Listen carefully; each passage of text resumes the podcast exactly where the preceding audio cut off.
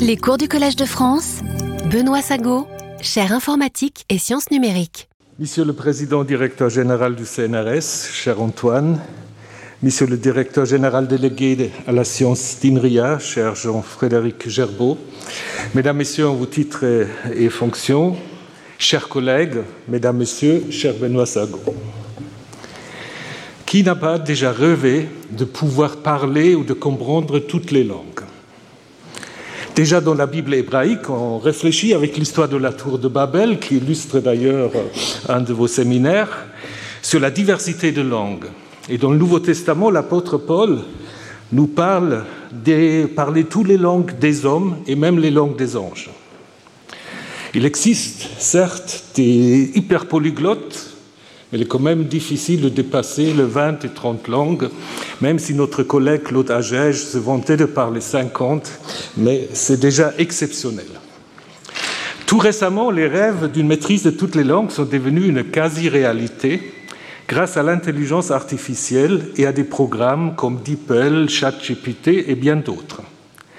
Et on vient d'apprendre qu'une équipe de trois universités allemandes, notamment celle des sciences appliquées de Mayence, a dévoilé un système d'intelligence artificielle capable de déchiffrer d'anciens textes cunéiformes. Pour y parvenir, cette équipe a soumis son système d'intelligence artificielle à un régime d'entraînement intensif en utilisant des scanners tridimensionnels et des données supplémentaires. Cette technologie démocratise non seulement l'accès à ces documents anciens, mais elle ouvre également des nouvelles voies de recherche. On pourra donc se réjouir que les langues sont plus des barrières dans la communication entre tous les humains. Mais faut-il donner nos langues au chat GPT En effet, l'intelligence artificielle fait aussi peur.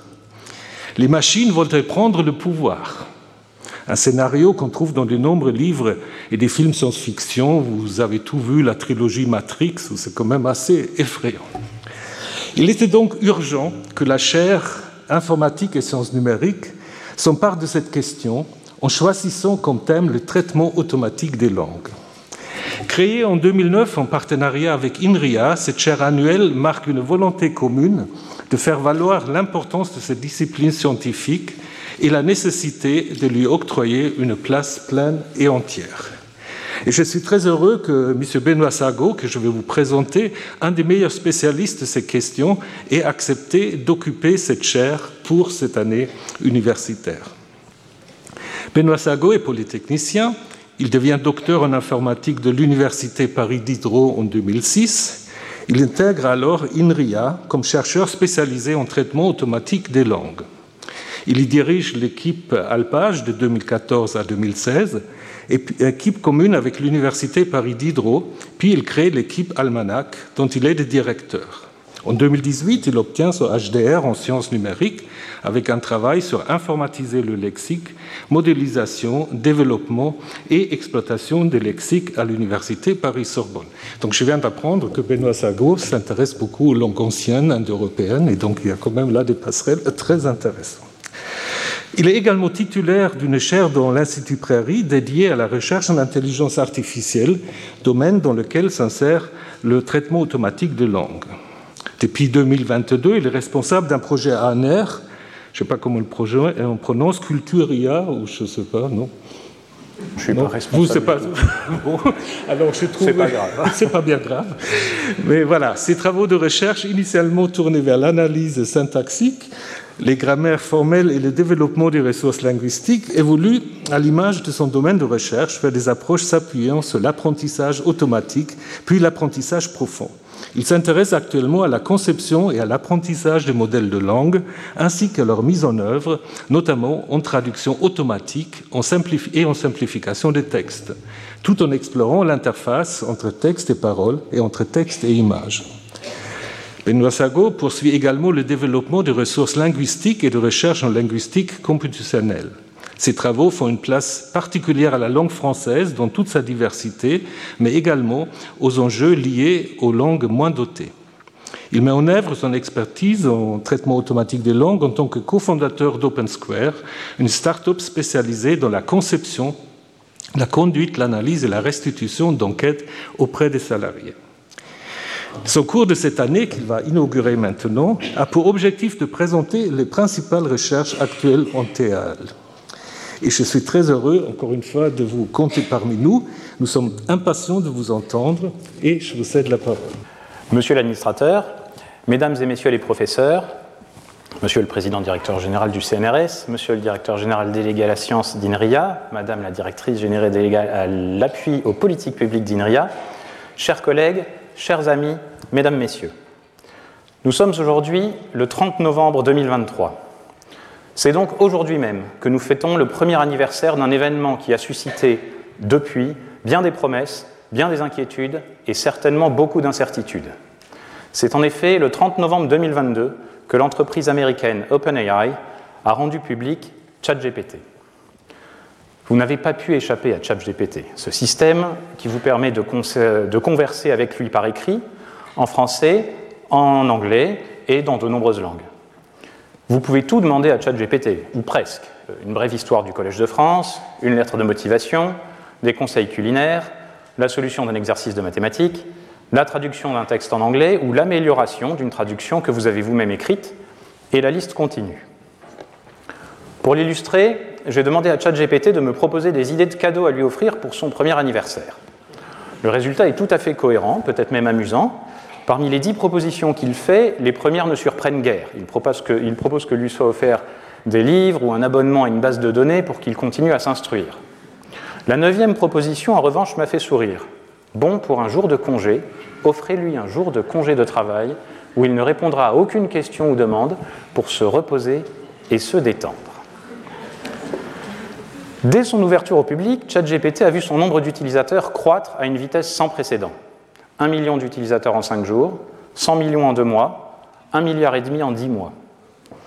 L'intelligence artificielle, dont les progrès rapides obtenus au cours des dernières années avaient déjà attiré l'attention des médias, des décideurs et du grand public, a pris depuis un an une importance encore plus grande suite à l'arrivée de ChatGPT. Il est vrai que l'on peut avoir l'impression que la réalité dépasse la fiction. L'une des intelligences artificielles les plus connues du cinéma, outre celle citée par M. l'administrateur, est l'un des personnages principaux du film 2001 L'Odyssée de l'espace, film anglo-américain réalisé par Kubrick et sorti en 68. Il s'agit de HAL 9000, qui est capable de gérer seul le vaisseau spatial Discovery One, mais qui finit par entreprendre de tuer les astronautes qui sont à bord du vaisseau afin d'assurer le succès de sa mission, de la mission pour laquelle il a été programmé. Des scénarios de ce type, en effet, sont nombreux dans la littérature et le cinéma et s'appuient, tout en l'alimentant, sur notre ambivalence naturelle à l'égard de la possibilité d'intelligence artificielle supérieure, plein d'espoir face au progrès qu'elle pourrait permettre, mais plein de crainte qu'elle puisse se retourner contre nous. Face à ces espoirs et à ces craintes, il me semble que toute réflexion sur l'intelligence artificielle gagnerait à s'appuyer sur une compréhension concrète de ce que sont les agents conversationnels comme ChatGPT, de la façon dont ils fonctionnent et plus généralement de l'état actuel des recherches et des technologies qui manipulent les données textuelles. C'est pour cette raison que j'ai accueilli avec un très grand sens de ma responsabilité l'honneur que vous avez bien voulu me faire, monsieur l'administrateur, euh, euh, mesdames et messieurs les professeurs du Collège de France, de me confier pour cette année la chaire informatique et sciences numériques en partenariat avec INRIA, et particulièrement le professeur Xavier Leroy qui a proposé ma candidature. Responsabilité, car c'est à moi qu'il revient donc aujourd'hui, et tout au long de la série de cours qui suivra cette leçon, de tenter de partager le plus largement possible ce qu'il se passe dans les coulisses de systèmes comme ChatGPT et plus généralement des systèmes de traitement automatique des langues. Si je suis face à vous aujourd'hui, c'est donc pour représenter une discipline qui pourrait être à l'origine de bouleversements significatifs dans nos sociétés, et dont le nom français est Traitement automatique des langues, ou TAL, bien que son acronyme anglais, NLP, pour Natural Language Processing, soit de plus en plus utilisé depuis quelques années. Mais ma présence ici est également le résultat d'un parcours scientifique et humain que je dois en grande partie à des collègues et à des étudiantes et étudiants avec qui j'ai eu la chance de travailler et qui, pour certains, sont ici ce soir. J'en mentionnerai certains tout au long de cette leçon et des cours qui suivront. Je le dois aussi à INRIA, où j'effectue mes recherches depuis le début de ma thèse en 2002, institut de recherche où la qualité des chercheuses et des chercheurs et celle des personnels des services d'appui à la recherche contribuent à créer un environnement exceptionnel. Je le dois enfin à l'Institut Prairie, dirigé par Isabelle Rill, où la chaire dont je suis titulaire a contribué à financer mes travaux au cours de ces dernières années. J'ai intitulé cette leçon Apprendre les langues aux machines. Apprendre, car les linguistes et informaticiens qui ont travaillé dans notre domaine au fil des décennies, même s'ils ont utilisé des approches différentes au fil du temps, ont précisément eu cet objectif, apprendre aux machines à maîtriser les données textuelles. Apprendre également, car depuis deux ou trois décennies, l'apprentissage automatique, machine learning en anglais, joue un rôle central dans notre discipline. Et apprendre les langues plutôt qu'apprendre le langage, car ce n'est pas le langage, cette faculté éminemment humaine que les machines apprennent, mais bien les langues, celles du moins auxquelles il leur est donné accès par euh, des grands corpus de texte ou par des descriptions explicites.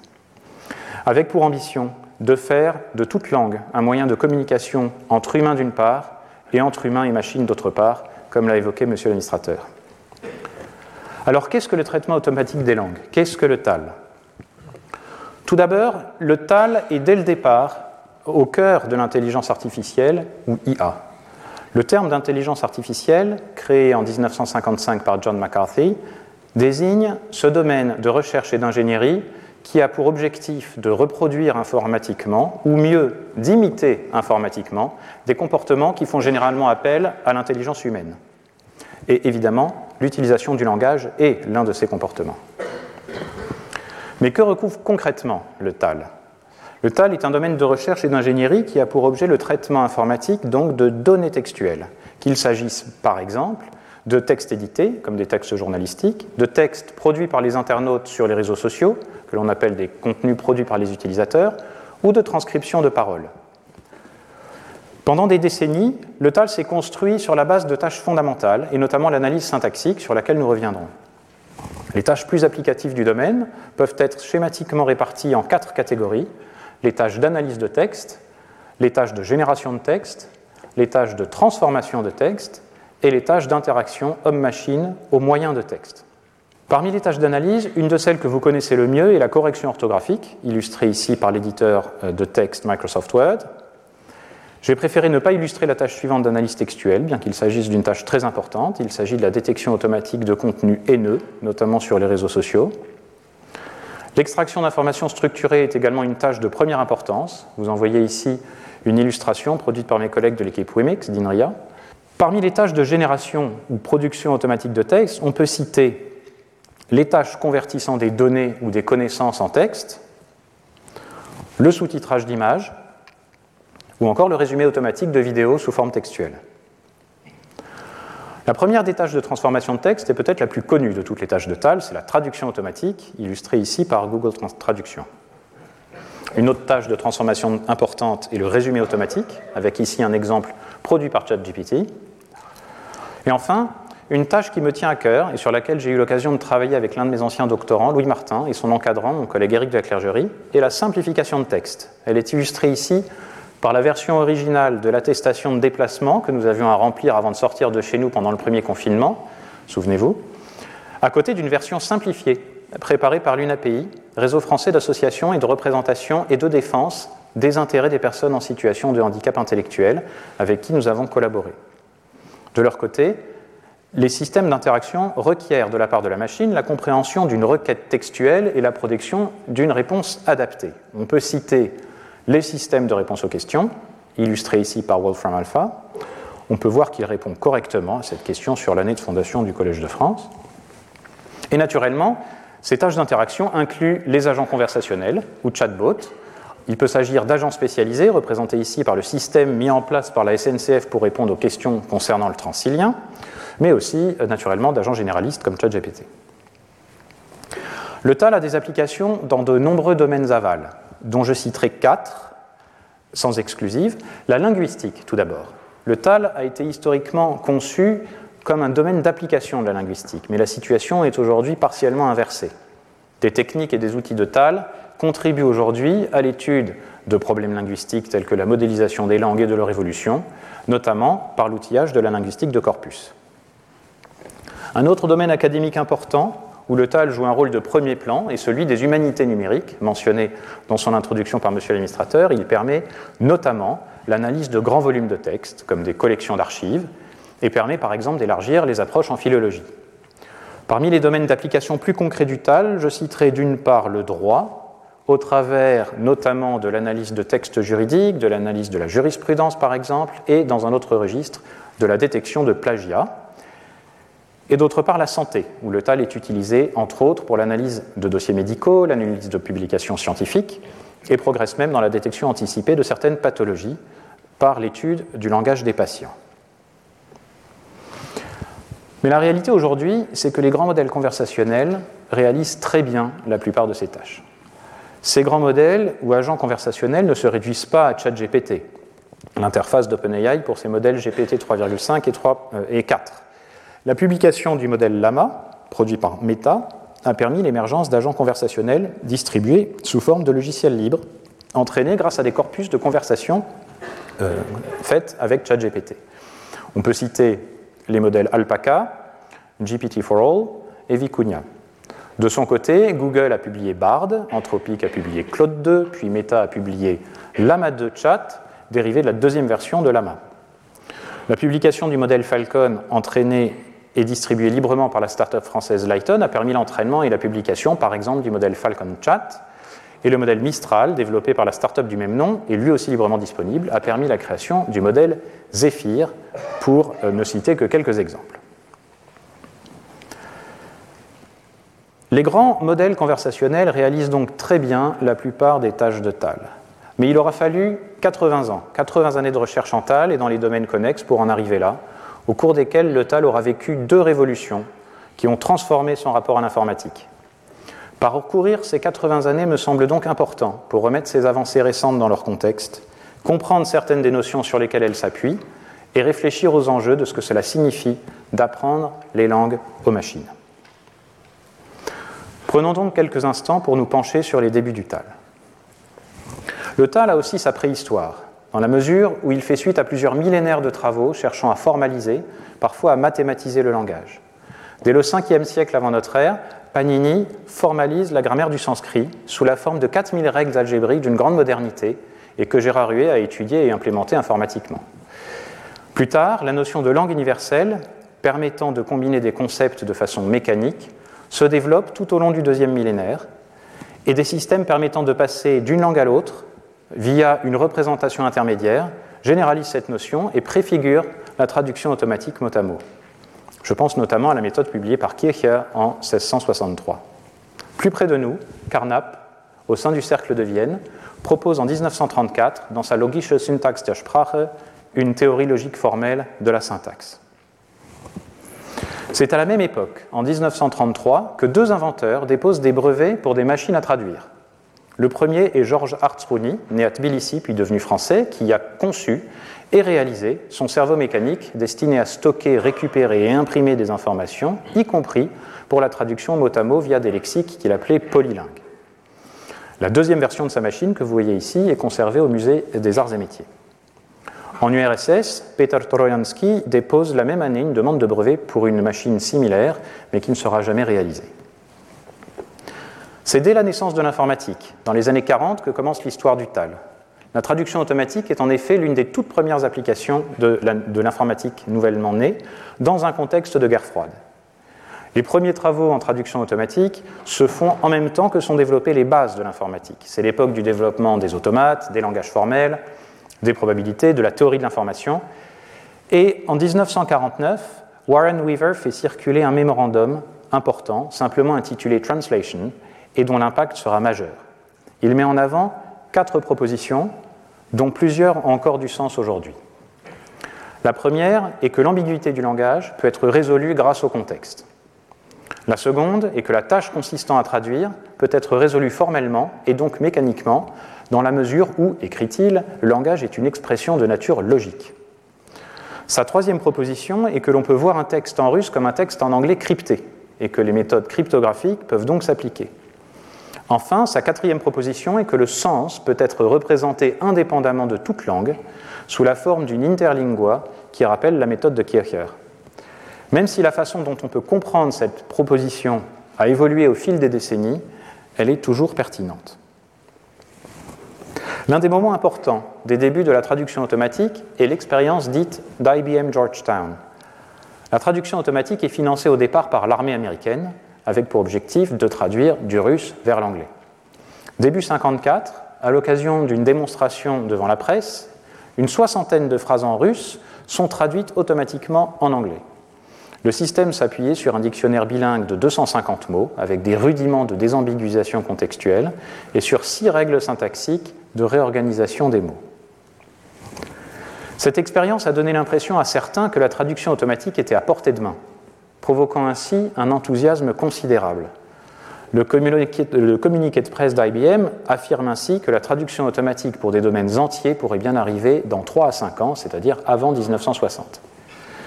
Dans Le Monde, un journaliste rapporte que l'un des démonstrateurs, je cite, estime que la traduction parlée est déjà théoriquement réalisable et que dans 15 ans, des traducteurs électroniques pourront être utilisés dans les assemblées internationales, par exemple aux Nations Unies. On peut mettre ces déclarations en parallèle avec certaines prédictions récentes à propos de l'intelligence artificielle générale, un concept mal défini, mais qui désigne généralement un système informatique atteignant ou dépassant les performances humaines dans tous les domaines de l'intelligence. Ainsi, Elon Musk a affirmé en juillet qu'il serait, je cite, surpris qu'il n'y ait pas de super-intelligence numérique d'ici 5 à 6 ans. Et Demis Hassabis a estimé en mai que nous pourrions n'être qu'à quelques années, peut-être une décennie, de l'arrivée d'une intelligence artificielle générale. Certains ont été moins optimistes. Ainsi, McDonald avait bien compris que 250 mots et 6 règles n'étaient presque rien au regard du travail qui restait à accomplir. Et pour poursuivre le parallèle avec 2023, on peut citer Andrew Ng, qui affirmait il y a quelques semaines qu'on était à des décennies de voir arriver une intelligence artificielle générale. Les progrès en traduction automatique dans les années 50 et 60 sont, sans surprise, bien plus lents que ce qui avait pu être annoncé.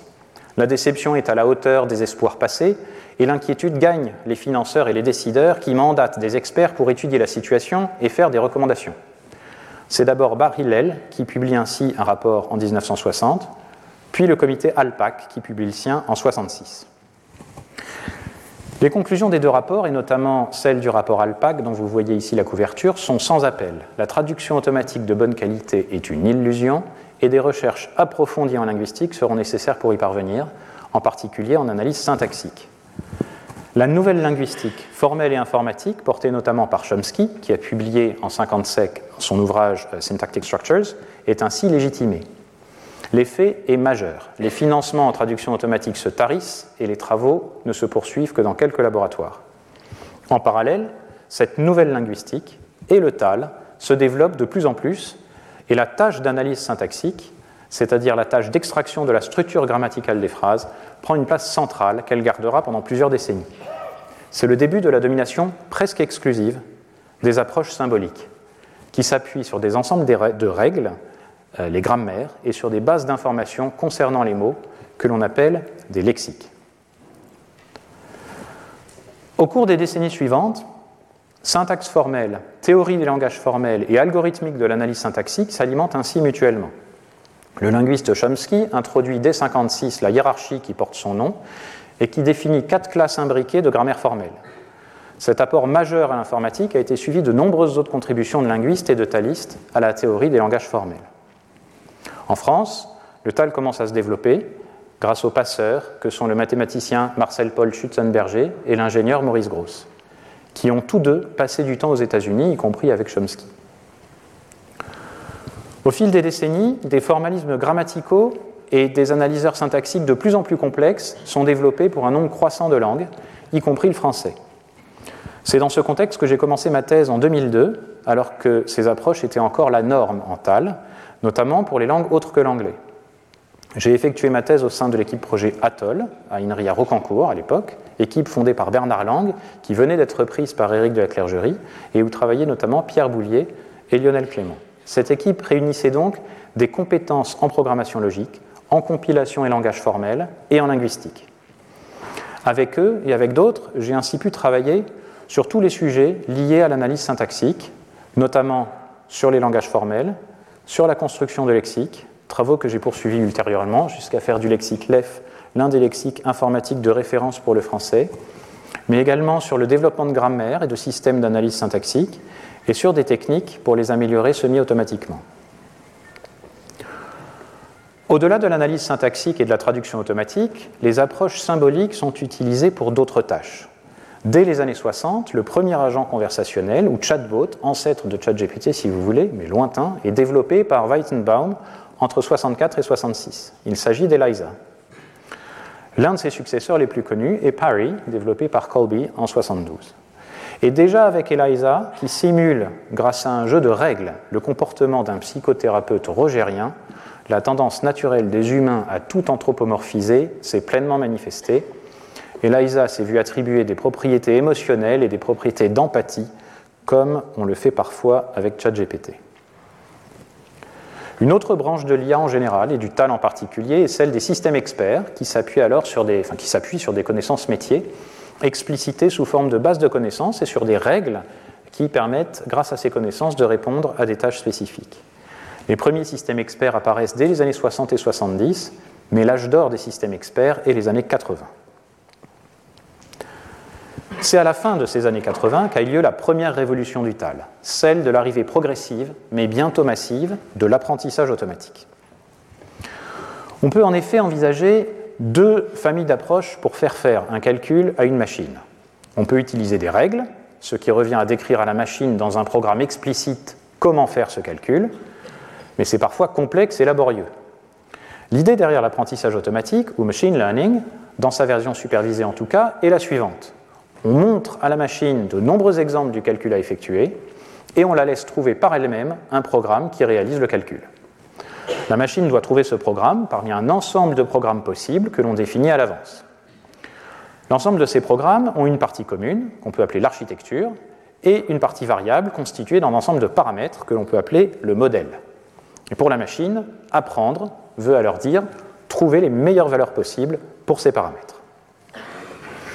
L'apprentissage automatique est arrivé dans le domaine du TAL depuis le traitement de la parole, domaine distinct mais connexe, notamment grâce aux travaux de Frédéric Jelinek chez IBM. La traduction automatique en a été la première application en TAL, encore chez IBM, comme illustré par cet article. Pour la petite histoire, l'un des relecteurs de l'article a jugé que les approches statistiques ayant été depuis longtemps montrées inadaptées à la traduction automatique, il fallait rejeter l'article. Heureusement, il a quand même été accepté. La généralisation de l'apprentissage automatique à tout le TAL a eu lieu dans les années 90 pour l'anglais et dans les années 2000 pour le français et d'autres langues. Deux facteurs ont rendu cela possible. L'augmentation de la puissance de calcul des machines, d'une part, mais d'autre part le développement de grands corpus de textes, notamment pourvus d'annotations linguistiques. Les premiers corpus de cette nature datent des années 50, mais s'agissant de l'analyse syntaxique, le développement de corpus arborés, ou treebanks, se développe dans les années 90 et 2000. Ces corpus rassemblent des phrases dont l'analyse syntaxique a été faite à la main, comme illustré en bas de cette diapositive, et servent de données d'entraînement pour les analyseurs syntaxiques. Naturellement, des corpus annotés pour d'autres tâches que l'analyse syntaxique sont également développés. Une conséquence intéressante de cette évolution est le changement de place de euh, l'expertise linguistique. Elle ne sert plus seulement, en tout cas, à décrire explicitement, via des règles de grammaire et des lexiques, le fonctionnement d'une langue, mais à concevoir et à produire les annotations linguistiques présentes dans les corpus. Les progrès en analyse syntaxique sont réels, avec des systèmes comme le Stanford Parser, le Malt Parser, qui rend l'analyse linéaire en temps, et le Berkeley Parser, qui améliore les performances grâce à une subtilité algorithmique. J'ai eu l'occasion à cette époque de travailler sur tous les sujets liés à l'analyse syntaxique, notamment avec des collègues tels que Jamé Seda, Marie Candito, Pascal Denis et Laurence Danlos. L'amélioration des modèles et des algorithmes, ce qui nous a conduit à avoir de bons résultats dans un certain nombre de campagnes internationales d'évaluation des analyseurs syntaxiques, notamment en 2012 et 2017, l'amélioration de nos lexiques et des travaux sur la façon de les exploiter au mieux dans les analyseurs syntaxiques, mais aussi dans les étiqueteurs en partie du discours. Ce sont des outils qui, pour tout chaque mot d'une phrase, déterminent s'il s'agit d'un verbe, d'un nom, d'un adjectif, etc. Et euh, à cette époque, en tout cas, il s'agissait d'un préliminaire souvent nécessaire avant de pouvoir passer à l'analyse syntaxique. Et j'ai également participé euh, à la construction de nouveaux corpus arborés. Je voudrais revenir à la tâche de traduction automatique, la première à avoir pris le tournant de l'apprentissage automatique. Supposons que l'on cherche à traduire des phrases du français vers l'anglais. On veut donc trouver la meilleure traduction Y en anglais d'une phrase X en français. Puisque nous sommes dans une approche probabiliste, on modélise la qualité d'une traduction par une probabilité P de Y sachant X, que la phrase Y soit une bonne traduction de la phrase X. Et on cherche à trouver le Y qui maximise cette probabilité, qui serait la meilleure traduction. On peut alors appliquer la formule de Bayes pour décomposer cette probabilité en deux composantes séparées. Une première, P de x sachant y, est déterminée par ce qu'on appelle un modèle de traduction. Le rôle du modèle de traduction est de modéliser comment les mots et les séquences de mots doivent être traduits pour préserver au mieux le sens. Et un tel modèle est appris grâce à un corpus parallèle, c'est-à-dire une grande collection de phrases associées à leur traduction humaine. Et la deuxième composante P de Y est calculée par ce qu'on appelle un modèle de langue, un terme que vous avez peut-être déjà entendu. Son rôle est de faire en sorte que les traductions possibles soient en bon anglais, en estimant leur probabilité intrinsèque d'être une phrase plausible de l'anglais. Un modèle de langue, c'est donc effectivement une distribution de probabilité sur les séquences de mots, c'est-à-dire qu'un modèle de langue vous donnera la probabilité, si vous ouvrez un livre au hasard ou une page web au hasard et que dedans vous choisissez une phrase au hasard, que vous tombiez sur une phrase particulière. Ça vous dira par exemple que la probabilité que vous tombiez sur la phrase inventer le monde numérique est supérieure à la probabilité que vous tombiez sur l'autre phrase que je ne sais pas prononcer. Pour calculer de telles probabilités, on s'appuie sur de grands corpus de texte. Par exemple, en comptant toutes les séquences de 2 et 3 mots et en déduisant des probabilités euh, pour des séquences de longueur 3 et pour des séquences plus longues.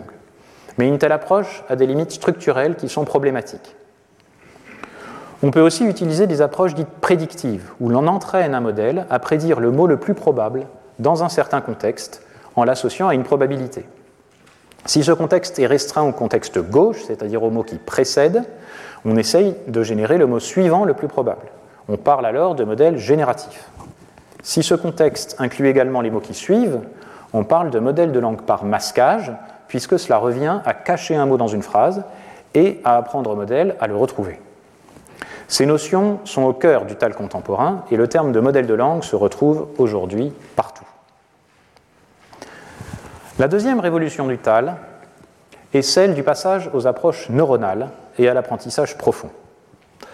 Les réseaux de neurones ne sont pourtant pas un concept nouveau, mais c'est au milieu des années 2010 qu'ils envahissent le TAL après avoir bouleversé le domaine de la vision par ordinateur. La notion de réseau de neurones artificiels remonte aux années 40 et s'appuie sur le modèle du neurone publié par McCulloch et Pitts en 1943. C'est un modèle très simple où les entrées du neurone artificiel sont chacune multipliées par un coefficient ou poids ou paramètre, puis sont additionnées entre elles. C'est une moyenne pondérée. Dans ce modèle simple, si le résultat de cette moyenne pondérée est au-dessus d'un certain seuil, le neurone produit une valeur de sortie de 1, et sinon, il produit la valeur 0. Et dès les années 50, certains se demandent s'il est possible de simuler informatiquement non pas le raisonnement humain, mais plutôt son substrat biologique, le cerveau. En 1958, Rosenblatt publie le perceptron, le premier algorithme d'apprentissage supervisé qui permet d'optimiser les paramètres d'un réseau à un seul neurone. Mais dans un article célèbre publié en 1969, Minsky et Papert prouvent les limitations théoriques du perceptron. L'impact sur le financement de la recherche est négatif et coïncide en plus avec l'hiver de la traduction automatique. Rosenblatt avait bien proposé dans son livre de 58 de combiner plusieurs neurones, comme illustré ici par un réseau à propagation avant où les neurones sont organisés en couches successives, la sortie de certains neurones étant donnée en entrée à d'autres neurones. Mais il ne fournit pas d'algorithme qui permette d'ajuster les paramètres de tous les neurones d'un tel réseau par apprentissage automatique. Et bien que d'autres l'aient entrevu avant eux, c'est Rumelhart, Hinton et Williams qui, en 86, publient l'algorithme de rétropropagation du gradient qui permet l'apprentissage de tels réseaux, c'est-à-dire l'ajustement progressif de tous les paramètres de chacun des neurones du réseau grâce à une grande collection d'exemples. Ce résultat relance la recherche sur les réseaux de neurones. Et apparaissent trois principales manières de rendre un réseau de neurones plus performant ou plus adapté à certaines situations. Une première approche est de modifier l'architecture du réseau. C'est ce que propose en 88 Yann Lequin, qui a occupé cette même chaire il y a une petite dizaine d'années avec les réseaux convolutifs. Hellman en 90 avec les réseaux récurrents. Et en 2017, va soigner ses collègues avec le transformer que je mentionnerai à nouveau plus tard. Une autre façon de rendre plus performants les réseaux de neurones est de complexifier le calcul qui est fait par chaque neurone. Un exemple est le neurone utilisé dans cette même architecture transformer que j'ai mentionné à l'instant, qui effectue des calculs bien plus complexes qu'une simple moyenne pondérée. Et une troisième façon de rendre plus performant un réseau est d'augmenter le nombre de couches. Lorsqu'il y en a au moins trois, on peut parler de réseau de neurones profond. Et l'apprentissage profond, ou deep learning, n'est donc rien d'autre que l'apprentissage d'un réseau de neurones qui se trouve être profond. Et un réseau de neurones profond, comme ChatGPT, n'est donc qu'un système qui fait un très grand nombre de calculs élémentaires simples dans lesquels interviennent des paramètres qui sont des coefficients dont la valeur est ajustée grâce à l'étude de données d'entraînement.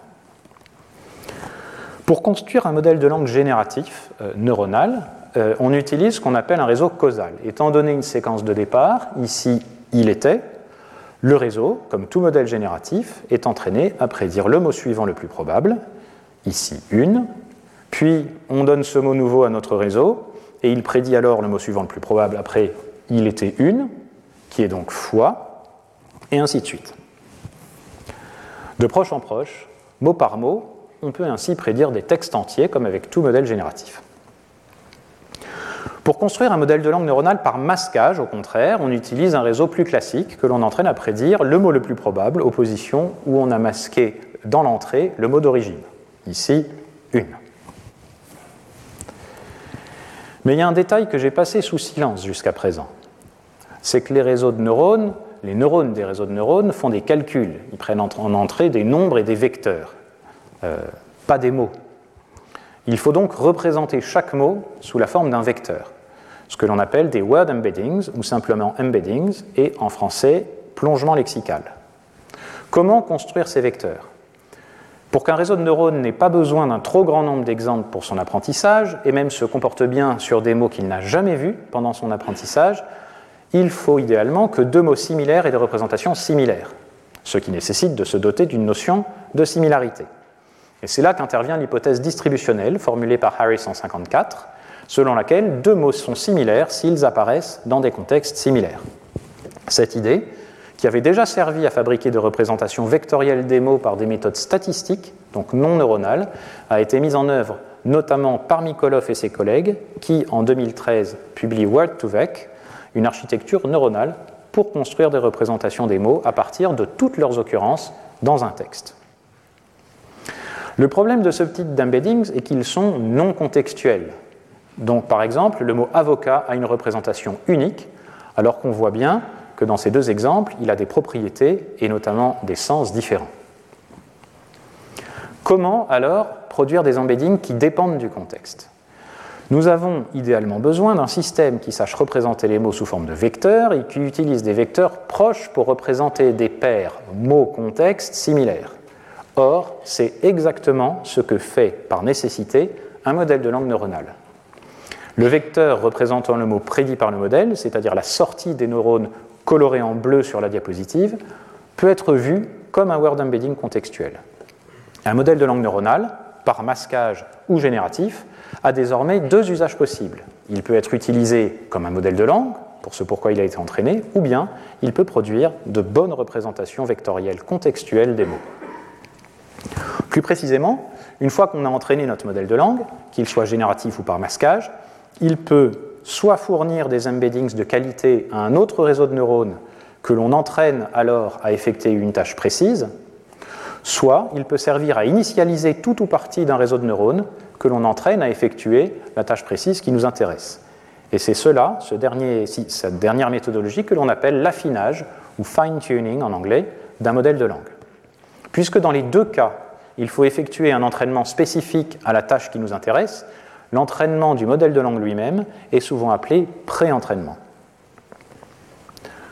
Aujourd'hui, de très nombreux modèles de langue, y compris les plus connus, s'appuient sur une architecture neuronale appelée Transformer, proposée par Vassoigny et ses collègues en 2017, comme je l'ai mentionné précédemment.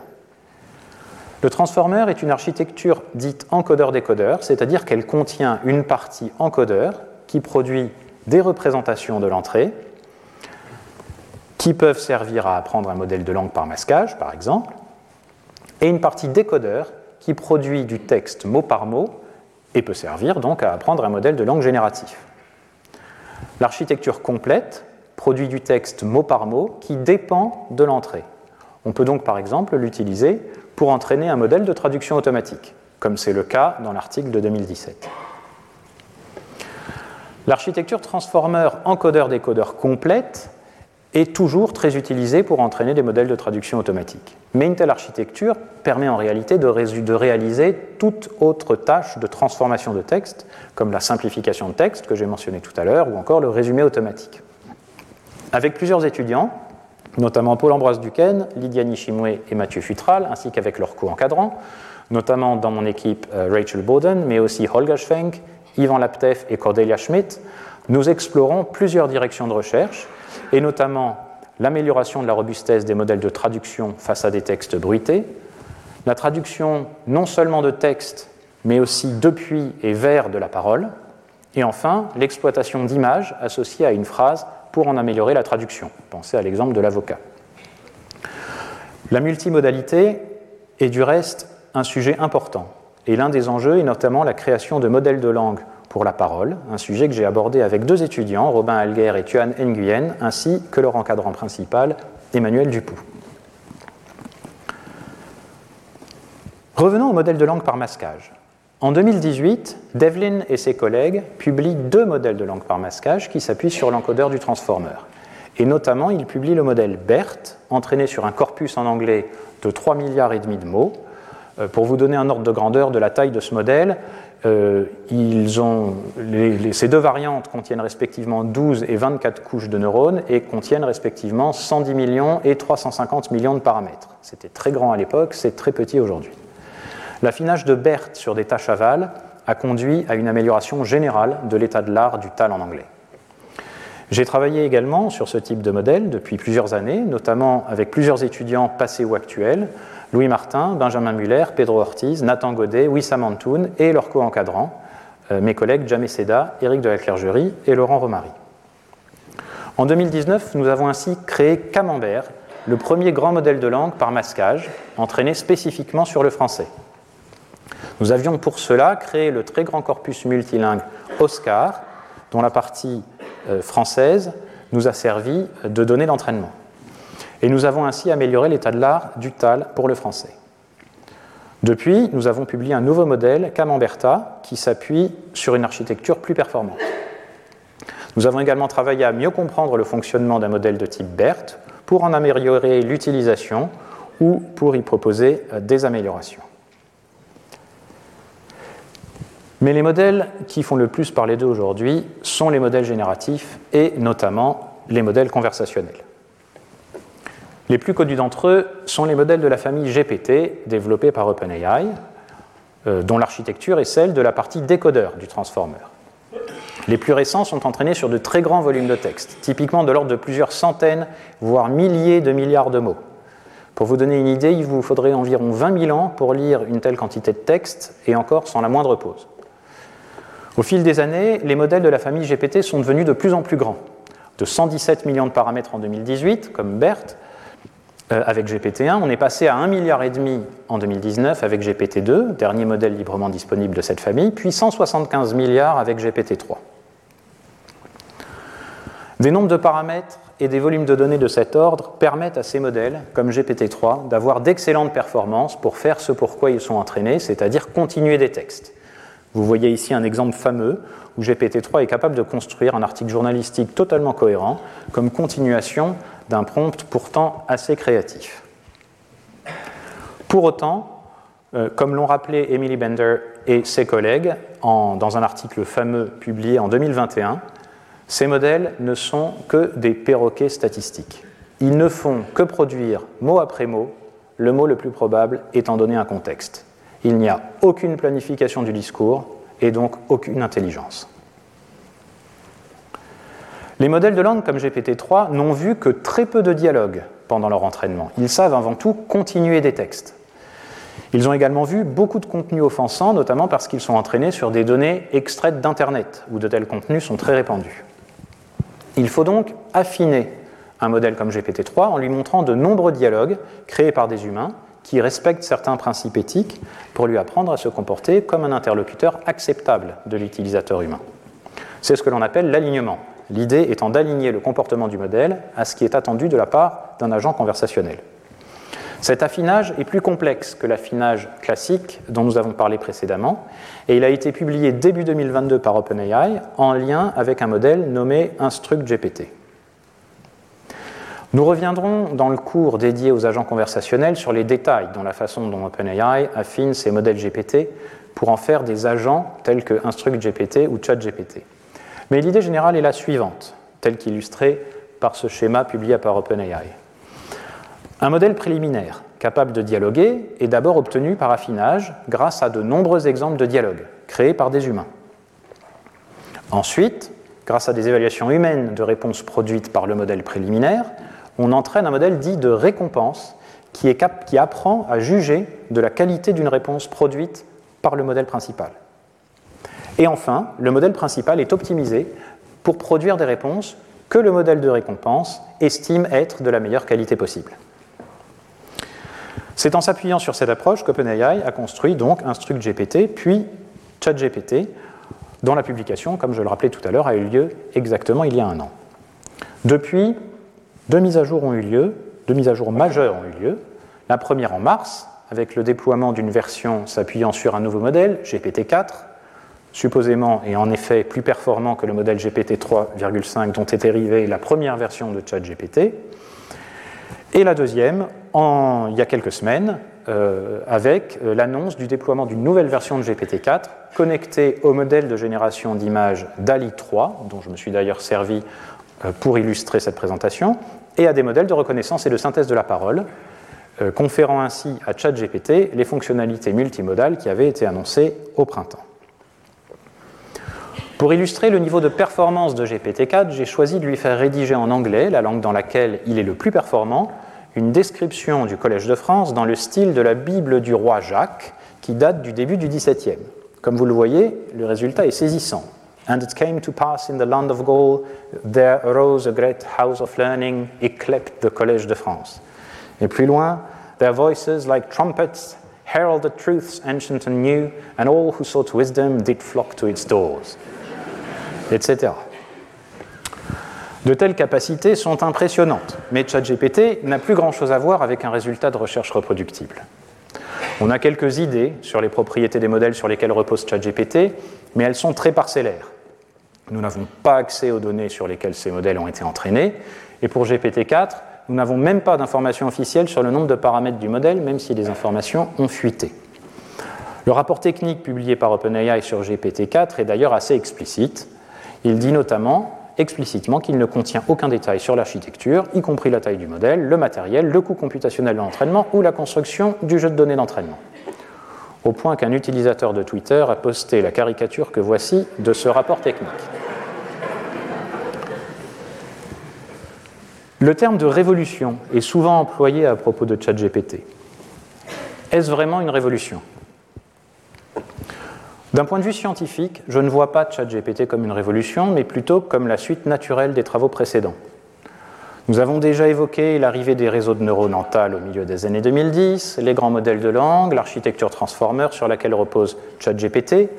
Le processus d'affinage spécifique remonte à plusieurs années déjà. InstructGPT a précédé ChatGPT de presque un an.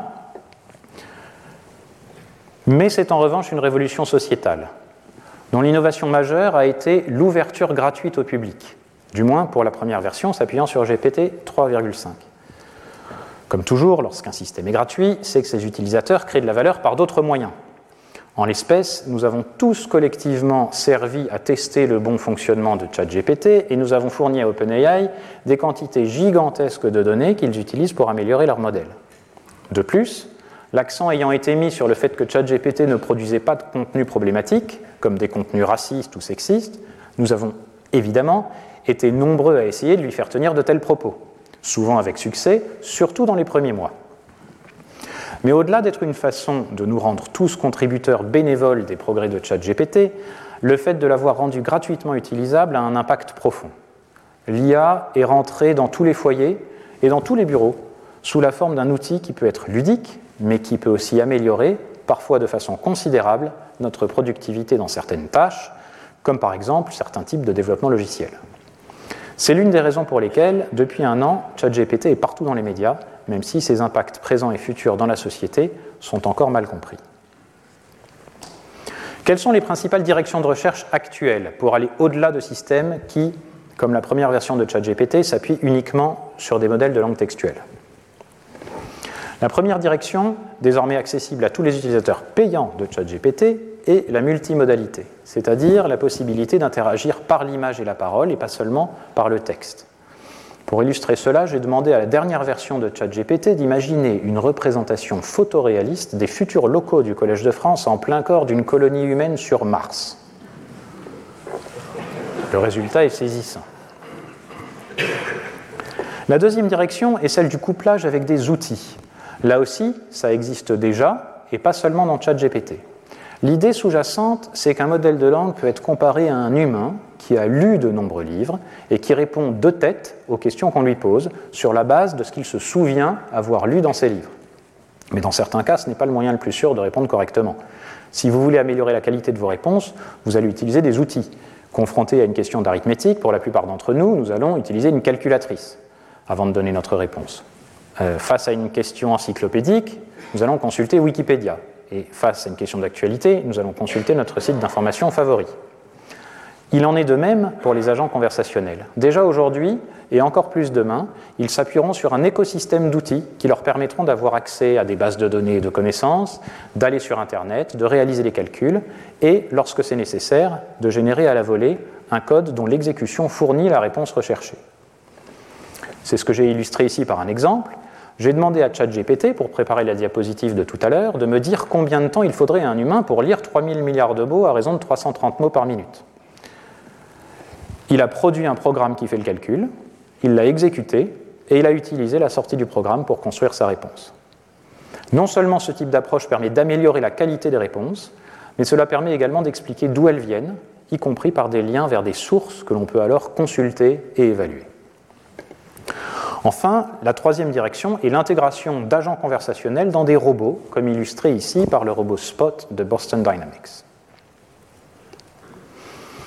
Avant de conclure, j'aimerais passer quelques minutes à évoquer brièvement certaines limites et certains enjeux liés à ces grands modèles de langue, souvent d'ailleurs liés à leurs données d'entraînement. Les modèles de langue, en effet, ne sont pas toujours librement disponibles, on vient de le voir, mais les corpus sur lesquels ils ont été entraînés le sont encore moins souvent. Je peux citer deux exceptions, notre modèle Camembert entraîné sur le corpus Oscar et le modèle Bloom, euh, entraîné sur le corpus, Roots dans le cadre de l'initiative Big Science euh, animée par euh, l'entreprise Hugging Face. Toutefois, il est à peu près certain que la plupart des grands modèles de langue s'appuient sur des corpus librement disponibles. Ça inclut d'une part des corpus extraits d'Internet, grâce souvent aux données moissonnées et publiées régulièrement par l'organisation américaine Common Crawl, et sur lesquels des corpus comme Oscar, mais aussi CC100 s'appuient et d'autre part des corpus de livres euh, librement utilisables, comme notamment le corpus Book Corpus. L'utilisation de telles données pose toutefois de nombreuses questions, y compris quant aux droits qui leur sont associés. On peut schématiquement classer les données d'apprentissage des modèles de langue en trois catégories. Les données blanches, comme Wikipédia, dont l'accès et l'utilisation pour entraîner les modèles euh, sont tous de légaux.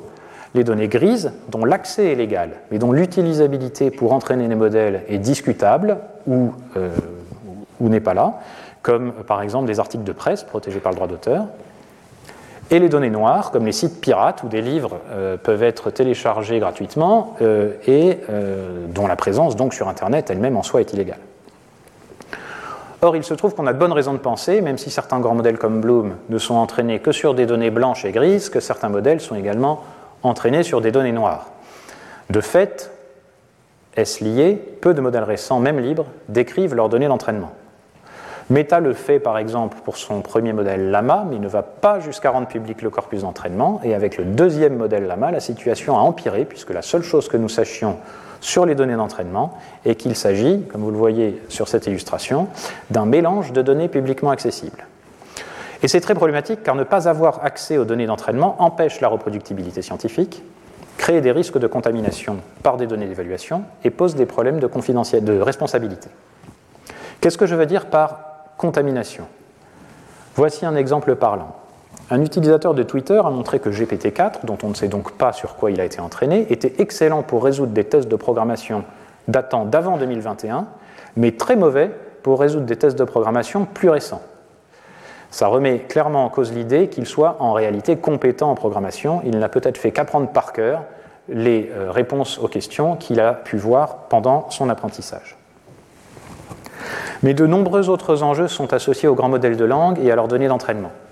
Je n'ai pas le temps aujourd'hui de rentrer euh, dans les détails, mais je vais en dire quelques mots quand même.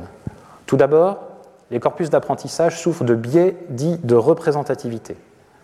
Les modèles sont entraînés sur des données dont les auteurs ne sont pas du tout représentatifs de la population. La plupart des langues ne sont pas représentées dans les, données d'apprentissage, ou alors peu, et nous avons pu montrer que quand elles l'étaient, elles l'étaient moins bien que les langues principales. Ensuite, les corpus d'apprentissage causent des biais dits de représentation. En effet, les corpus reflètent la façon dont les producteurs de contenu perçoivent en moyenne le monde, euh, ce qui induit par exemple des biais sexistes.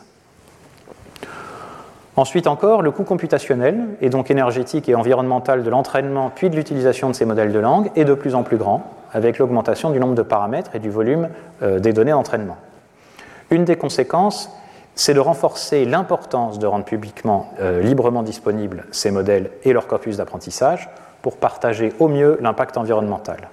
Ça incite aussi également, naturellement, à poursuivre les recherches sur la frugalité des modèles pour tenter de faire aussi bien avec des modèles plus petits et moins coûteux. Enfin, les problématiques liées à l'explicabilité, à la transparence et à la confiance qu'on peut avoir en ces modèles sont cruciales. Pour conclure, j'aimerais essayer de prendre un peu de recul sur ce tourbillon d'avancées scientifiques et techniques et tenter d'analyser la nature même des agents conversationnels comme ChatGPT. Et pour cela, en m'inspirant de Michel Serres, j'aimerais vous montrer que nous assistons à la quatrième révolution de l'accès à l'information. La première révolution a été celle de l'invention de l'écriture, qui permet de stocker des informations de façon pérenne sans avoir à les mémoriser. Cette externalisation du stockage de l'information a créé des inquiétudes importantes. Ainsi, dans Phèdre, Platon fait dire à Socrate que l'écriture rend les humains oublieux, je cite, parce qu'ils cesseront d'exercer leur mémoire, mettant en effet leur confiance dans l'écrit. C'est du dehors, grâce à des empreintes étrangères, non du dedans, et grâce à eux-mêmes, qu'ils se remémoreront les choses. Ce n'est donc pas pour la mémoire, c'est pour la remémoration que tu as découvert un remède, dit Socrate à Phèdre. Et en effet, l'écriture est un outil au service de l'accès à l'information, que Platon appelle la remémoration ou anamnèse. Platon écrit également Tout homme sérieux se gardera bien de traiter par écrit des questions sérieuses et de livrer ainsi ses pensées à l'envie et à l'inintelligence de la foule. La formulation n'est plus acceptable aujourd'hui, mais l'enjeu sous-jacent est fondamental c'est celui de la fiabilité de la transmission de l'information. Platon voit dans la démocratisation de l'écriture un risque pour la fiabilité de cette transmission de l'information, le lecteur pouvant ne pas bien la comprendre et l'auteur n'étant pas là pour l'expliquer.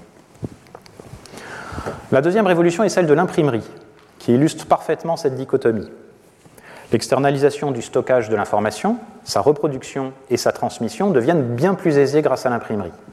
Elle facilite ainsi la circulation de textes, parfois jugés dangereux par certains, on pourrait parler de sources jugées non fiables, mais donne aussi accès à un nombre de croyants sans précédent au texte même de la Bible, qui peuvent donc pratiquer ce qu'on appelle le libre examen, et en ce cas c'est le lecteur qui est jugé par certains non fiable, comme chez Platon.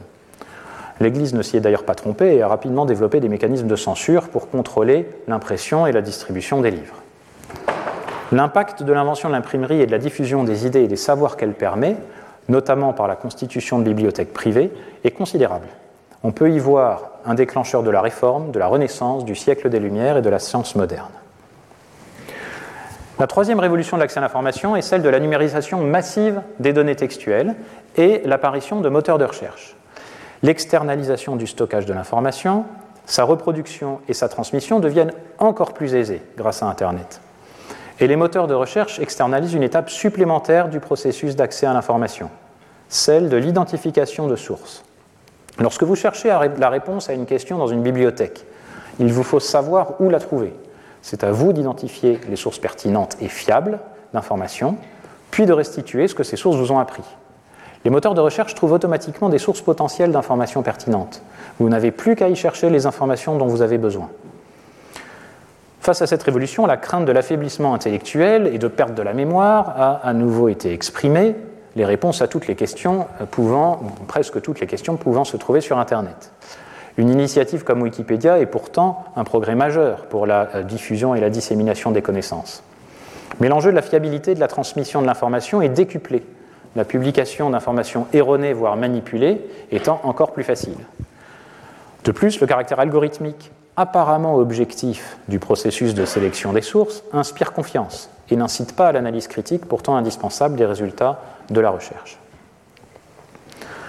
La raison pour laquelle les agents conversationnels récents constituent une quatrième révolution de l'accès à l'information est qu'ils ont pour objectif de parachever l'externalisation du processus complet d'accès à l'information. Après que l'écriture nous a dotés d'une capacité externe de mémorisation des informations, après qu'Internet et les moteurs de recherche nous ont dotés d'une capacité externe de récupération des informations, ces agents conversationnels nous dotent désormais d'une capacité externe de restitution des informations, comme l'appelait de ses voeux Serge Abitboul dans sa leçon inaugurale. Et il nous dote également, dans une certaine mesure, pour l'instant limitée, d'une capacité externe de raisonnement. Sans surprise, une fois encore, la crainte de l'affaiblissement intellectuel est réapparue, avec celle que nous perdions notre créativité, notre capacité à rédiger, notre capacité à synthétiser par nous-mêmes. Et, comme chez Platon, la crainte que nous perdions la mémoire. Mais la fiabilité de l'accès à l'information à travers ChatGPT est un enjeu qui reste majeur. Les sources n'étant souvent même pas citées, l'esprit critique doit s'exercer avec encore plus d'acuité pour analyser les réponses elles-mêmes, plutôt que les sources et leur fiabilité.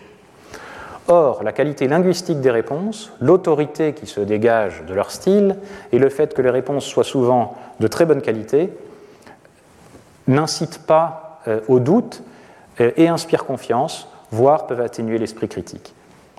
Mais ça ne remet pas en cause les progrès majeurs qu'ont apporté ces quatre révolutions de l'accès à l'information. Chacune de ces avancées technologiques, ChatGPT compris, sont des outils au service de l'intelligence humaine. Les enjeux qui leur sont associés, et donc l'importance de l'éducation à ces technologies, sont d'autant plus importants que ces technologies sont puissantes. Et les agents conversationnels sont des technologies puissantes. L'arrivée de ChatGPT a provoqué des réactions parfois extrêmes, voire irrationnelles. Certains, confondant mimétisme et cognition, se demandent même si les agents conversationnels sont conscients. On se souvient du cas d'un ingénieur de Google qui a publié une longue discussion avec l'agent conversationnel Lambda, développé par cette entreprise, affirmant qu'il était doué de conscience. D'autres parlent de risques existentiels pour l'humanité. C'est pas sérieux. Mais sans aller jusqu'à de telles extrémités, nombreux sont les acteurs qui s'inquiètent du risque de remplacement de certains métiers par de tels agents, et plus généralement par l'IA. La réalité est que toute avancée technologique renouvelle la répartition entre tâches, euh, des tâches entre humains et outils. Certains métiers deviennent obsolètes, d'autres évoluent, les humains étant déchargés de certaines tâches, et d'autres métiers apparaissent. L'invention de l'écriture a créé le métier de scribe, l'invention de l'imprimerie, le métier d'imprimeur, l'arrivée d'Internet, tous les métiers du développement web, l'arrivée des réseaux sociaux a créé le métier de créateur de contenu et d'influenceur. Les besoins actuels considérables en spécialistes de l'IA ne sont probablement que le début d'une nouvelle redistribution du travail entre humains et machines, où l'IA aura des rôles différents selon les contextes. Aujourd'hui déjà, par exemple, la traduction automatique permet à tout un chacun d'accéder à des contenus qui sans elle seraient inaccessibles, mais elle cohabite avec la traduction assistée par ordinateur, qui est un outil au service des traducteurs professionnels et hautement qualifiés. Il en est de même pour l'IA, qui accélère déjà certaines tâches sans remplacer les humains. On peut penser à des tâches de rédaction, mais aussi à des tâches de programmation. Mais la vitesse à laquelle la recherche et les technologies du TAL et de l'IA avancent depuis quelques années est sans précédent. Cette accélération est triple. Tout d'abord, ces progrès très rapides mettent tous les acteurs du domaine, chercheurs, ingénieurs et entrepreneurs, dans une incertitude et un qui-vive permanent. Personne ne peut dire où en seront le TAL et plus généralement l'IA dans 20 ans, dans 10 ans, dans, dans 3 ans, peut-être même dans 6 mois. La deuxième accélération est celle du transfert des résultats de recherche vers des applications de la vie réelle, sur laquelle je reviendrai dans un instant. Et la troisième accélération est celle de l'adoption de ces nouvelles applications par le grand public, qui explique en partie l'ampleur des fantasmes associés à ces nouvelles technologies. Ça rend nécessaire que soit expliqué le plus largement possible leur fonctionnement, leurs limites et les enjeux qui leur sont associés. L'accélération du chemin qui mène un résultat de recherche à être déployé à grande échelle dans des applications a un corollaire important. La frontière entre recherche et ingénierie se déplace rapidement. Certains sujets qui relevaient de la recherche il y a quelques années à peine, comme l'entraînement d'un modèle de langue de type BERT, constituent aujourd'hui des travaux d'ingénierie. Ce déplacement de la frontière entre recherche et innovation pose la question de la place respective de la recherche publique d'un côté et du transfert technologique et de l'innovation d'un autre côté. Lorsqu'un sujet de recherche devient un enjeu d'ingénierie, que des acteurs privés se l'approprient, la nature du travail change, les enjeux évoluent et prennent une dimension politique au sens noble du terme, jusqu'à poser des questions d'éducation, comme je le mentionnais, mais aussi de régulation. Et les chercheuses et les chercheurs, de leur côté, poursuivent leur exploration de nouvelles questions et de nouveaux défis. Et en tal, ils sont nombreux. Voilà, j'ai essayé ce soir de vous donner un aperçu de la façon dont ont évolué au fil des décennies les travaux de celles et de ceux qui ont eu pour ambition d'apprendre les langues aux machines dans toute leur diversité. Cette ambition, objectif central de l'intelligence artificielle, a convoqué et souvent nourri des domaines tels que les langages formels, les algorithmes d'analyse syntaxique, la linguistique formelle, l'apprentissage automatique, l'apprentissage profond et de façon transverse la création de ressources linguistiques, y compris des grands corpus sur lesquels sont entraînés les modèles actuels. Mais ne nous y trompons pas. Malgré leurs incroyables succès, les meilleurs systèmes actuels sont très loin d'être aussi performants que nos cerveaux. Ils sont entraînés sur des volumes de données gigantesques par rapport à ce à quoi nous sommes exposés tout au long de notre existence et a fortiori pendant les quelques années qui nous suffisent à maîtriser le langage. Et leur entraînement et leur utilisation consomment beaucoup plus d'énergie que ce que consomment nos cerveaux. Nous sommes très loin de reproduire le fonctionnement du cerveau humain, et même si la tour de Babel semble prise d'assaut par les avancées technologiques récentes, la recherche doit donc continuer. Je vous remercie. Retrouvez tous les contenus du Collège de France sur www.colège-2-france.fr.